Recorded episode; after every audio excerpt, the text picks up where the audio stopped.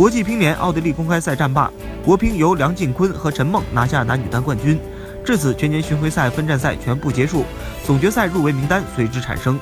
根据规则，国际乒联巡回赛积分男女单排名前十六且符合打满五站比赛的选手，男女双排在第八且至少出战四站比赛的组合，混双排名前八至少打了两站的组合将获得总决赛的参赛资格。